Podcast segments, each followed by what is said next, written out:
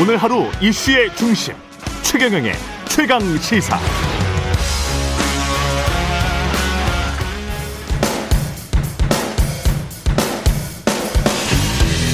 강병원의 정치 백신.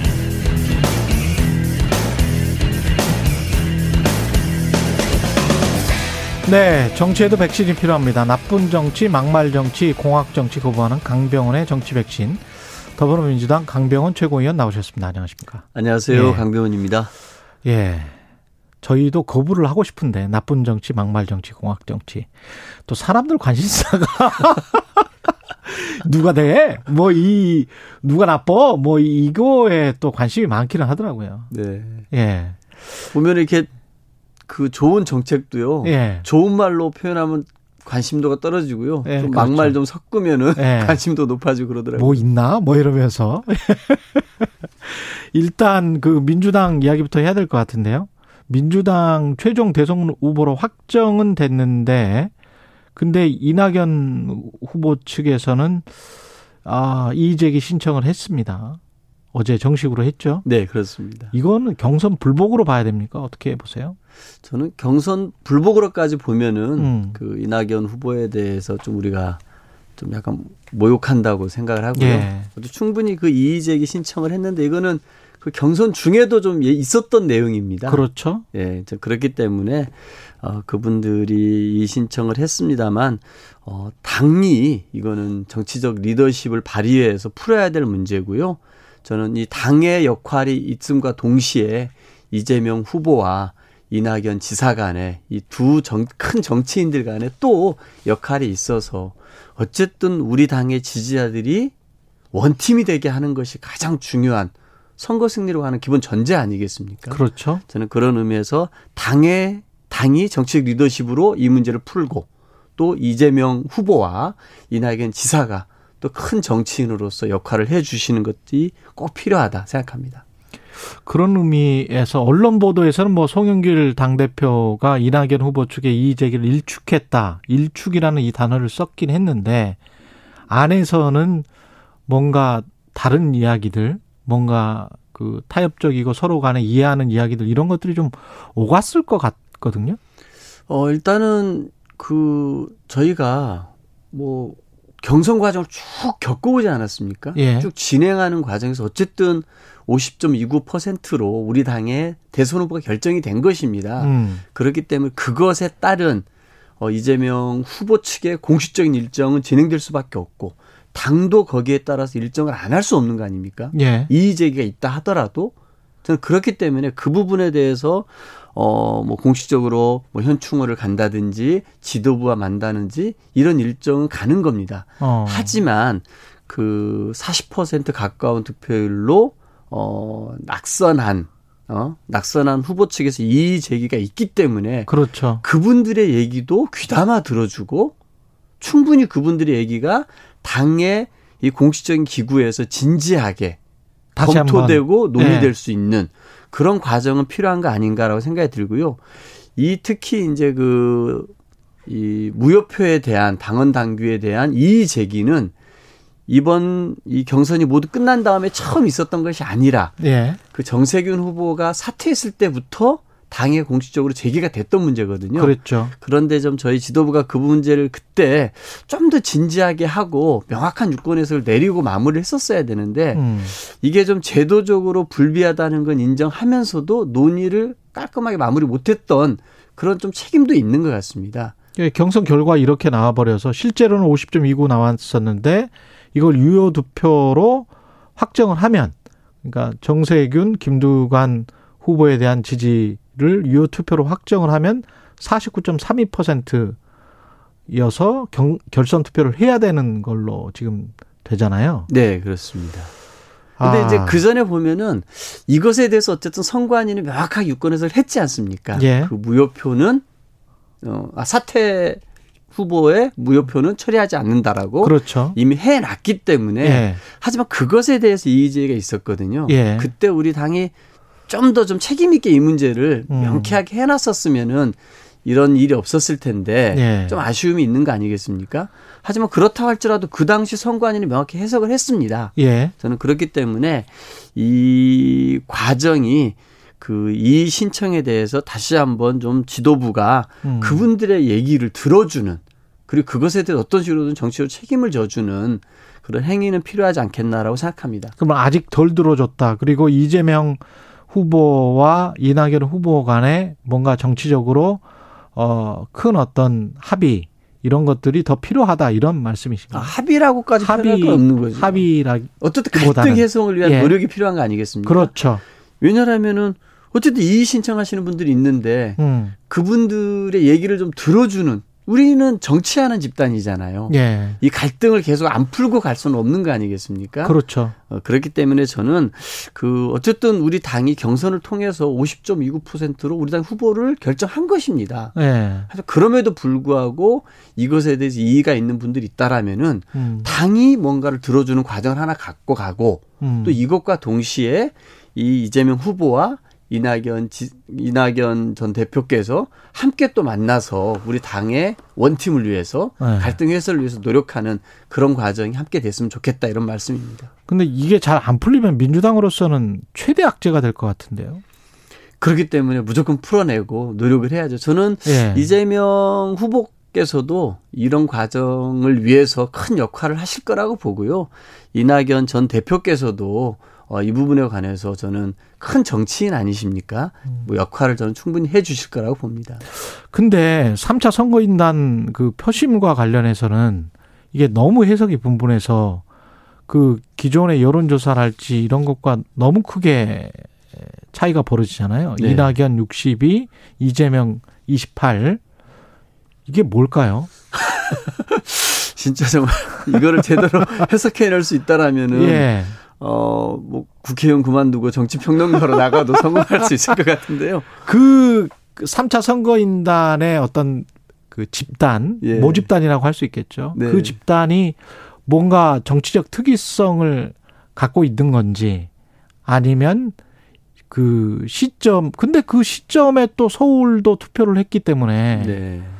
이거 해석을 못 하겠더라고요. 어떻게 예. 해야 되, 되는지. 아, 저는 정말 이렇게 그, 이 선거 결과, 투표 결과 발표를 보고 깜짝 놀랐습니다. 예. 와, 이거 정말 어떻게 해석해야 할지 모르겠고, 이게 도대체 어떤 민심을 전하고 싶어서, 어. 우리 당에 어떤 메시지를 주시고 싶어서 이런 결과가 나왔을까. 정말 좀 풀기 어렵고 좀 머리가 지끈지끈한 뭐 고차방 정식을 하나 던져주신 것 같은데요. 어, 어쨌든 뭐 저희 당한테 이 지금의 어쨌든 대장동 문제에 대해서 예. 보다 철저하게 방심하지 말고 음. 대응하라는 어 그런 뜻이 아니겠느냐 저는 그렇게 생각을 했습니다. 왜냐하면은 그 3차 선거인단에 참여하신 분들은 어쨌든 우리 민주당에 대한 애정이 있는 그렇겠죠. 일반 국민이나 이런 분들이 들어오신 거지 않습니까? 그렇겠죠. 그 예. 분들이 지금까지의 1차, 2차 선거인단 결과와는 다른 음. 정반대의 결과를 저희한테 던져주신 거잖아요.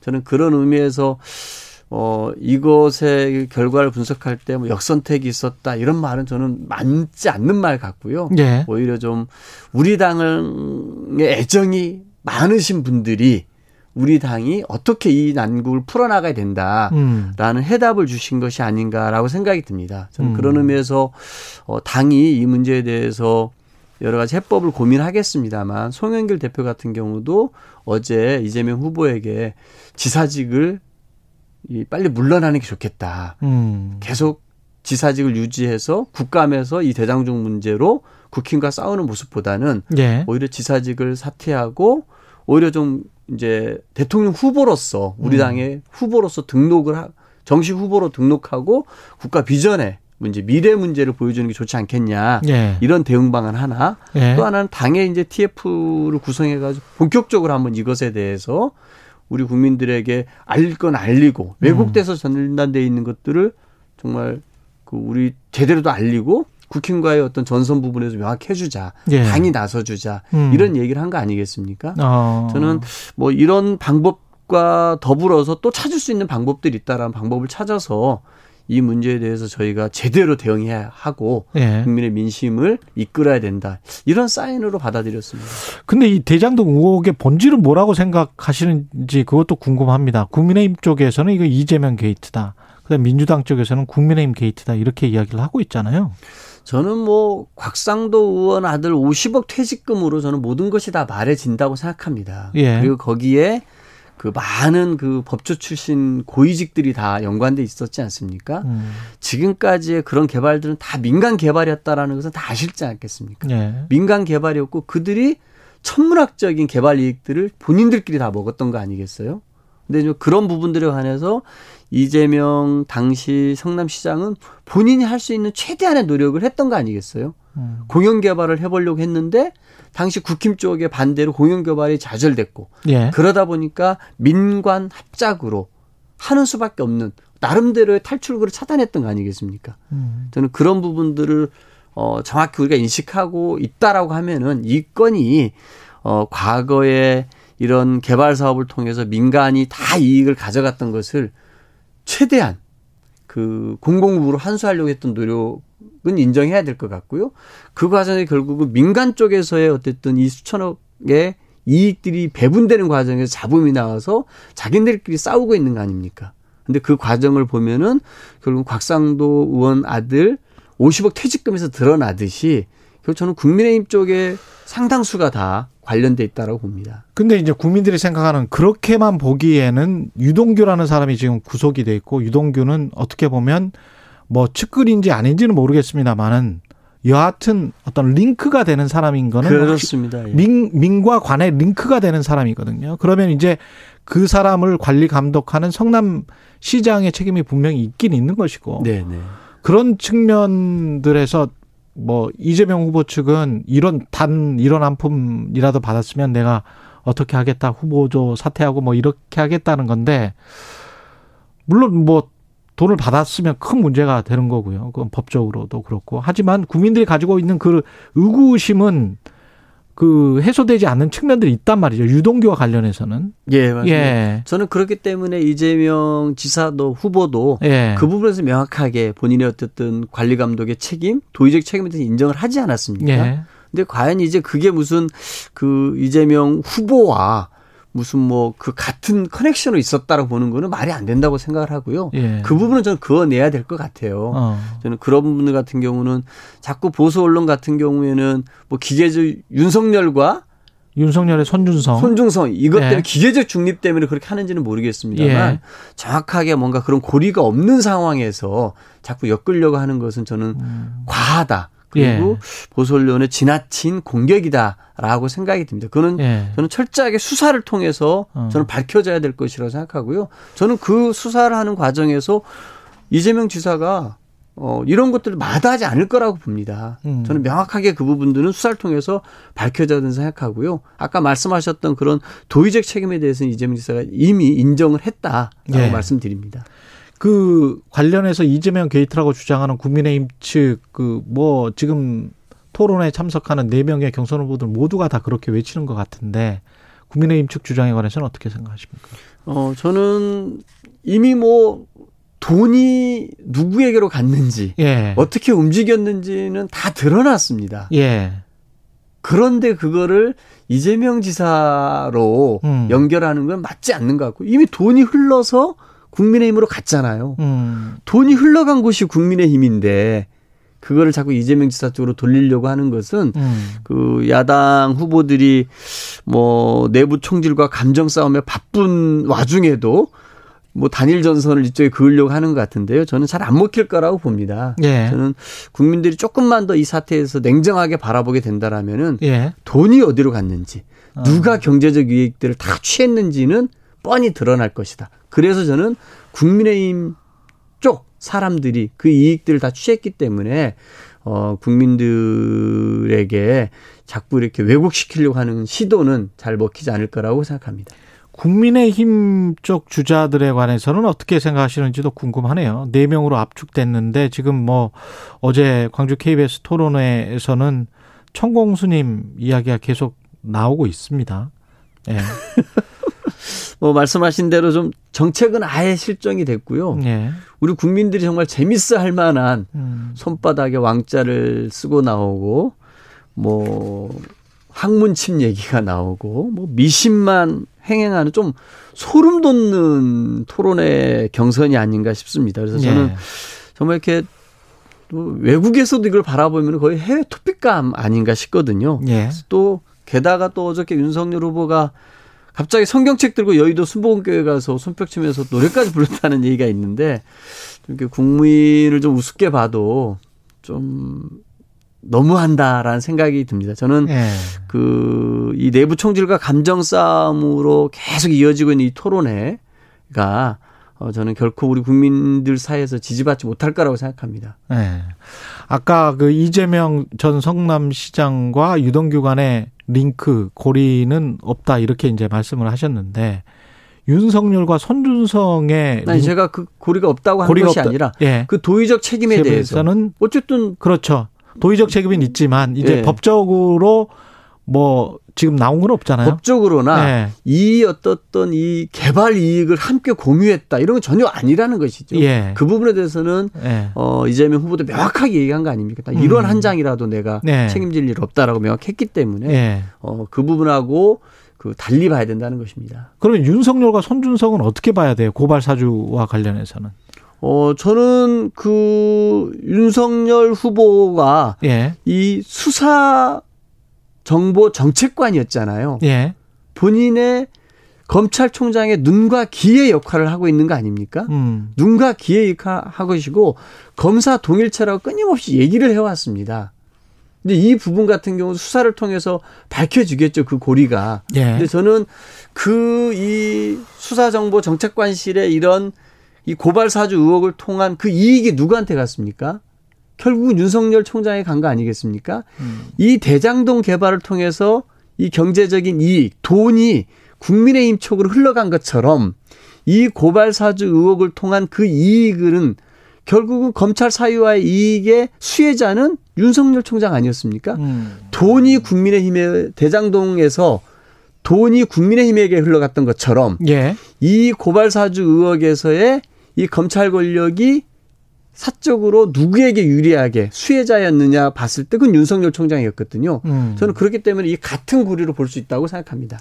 지금 나온 거 김웅과 조성은 간의 통화 녹음 파일 7, 8분 정도만 공개가 됐는데요. 거기 공개된 것만 봐도 이제 남부지검에 접수하라. 우리가 고발장을 써서 보낼 테니 공공수사부 쪽이니까 전화해 놓겠다. 검찰이 받기 싫은데 억지로 받은 것처럼 해야 된다. 윤석열이 시켜서 온 게 되니까 전 쏙 빠져야 된다. 뭐 이런 이야기들 만약에 전체 녹취록이 공개가 된다면 분명히 있을 거거든요. 지금 7, 8분이 아니고 그것보다 훨씬 더 한 것 같은데. 네. 예. 그러면 이 사건의 맥락이 좀 더 명확하게 드러날까요? 지금으로서도 충분히 드러났다고 보세요? 저는 이 정도면 충분하지 않을까요? 예. 뭐 처음에 손준성 보냄에 대해서 손준성 검사가 본인 아니라고 부인했지만 더 드러났고 예. 김웅 같은 경우는 뭐 공익 제보를 받았다는 식으로 인정을 해놓고서 나중에 기억 안 난다라고 다 부인하는 발언을 했지 않습니까? 결국은 그렇죠. 이제 예. 이런 통화 녹취록까지 드러났거든요. 여전히 이런 부분들에 관해서 부인하고 발뺌하는 것은 저는 결코 국민들이 보기에 그걸 믿겠습니까? 저는 불가능할 거라고 봅니다. 그래서 이건 정말 이렇게 그 자기 휴대폰 전화번호는 아는지 궁금할 정도예요. 김웅 의원이? 예. 예. 뭐 그렇게 기억 안 난다고 하는데 예. 자기 휴대폰 번호는 기억을 하는지 자기 집은 어떻게 찾아다니는지 국회의원회관실은 어떻게 찾아와서 의정 활동을 하는지 참 궁금하는데요.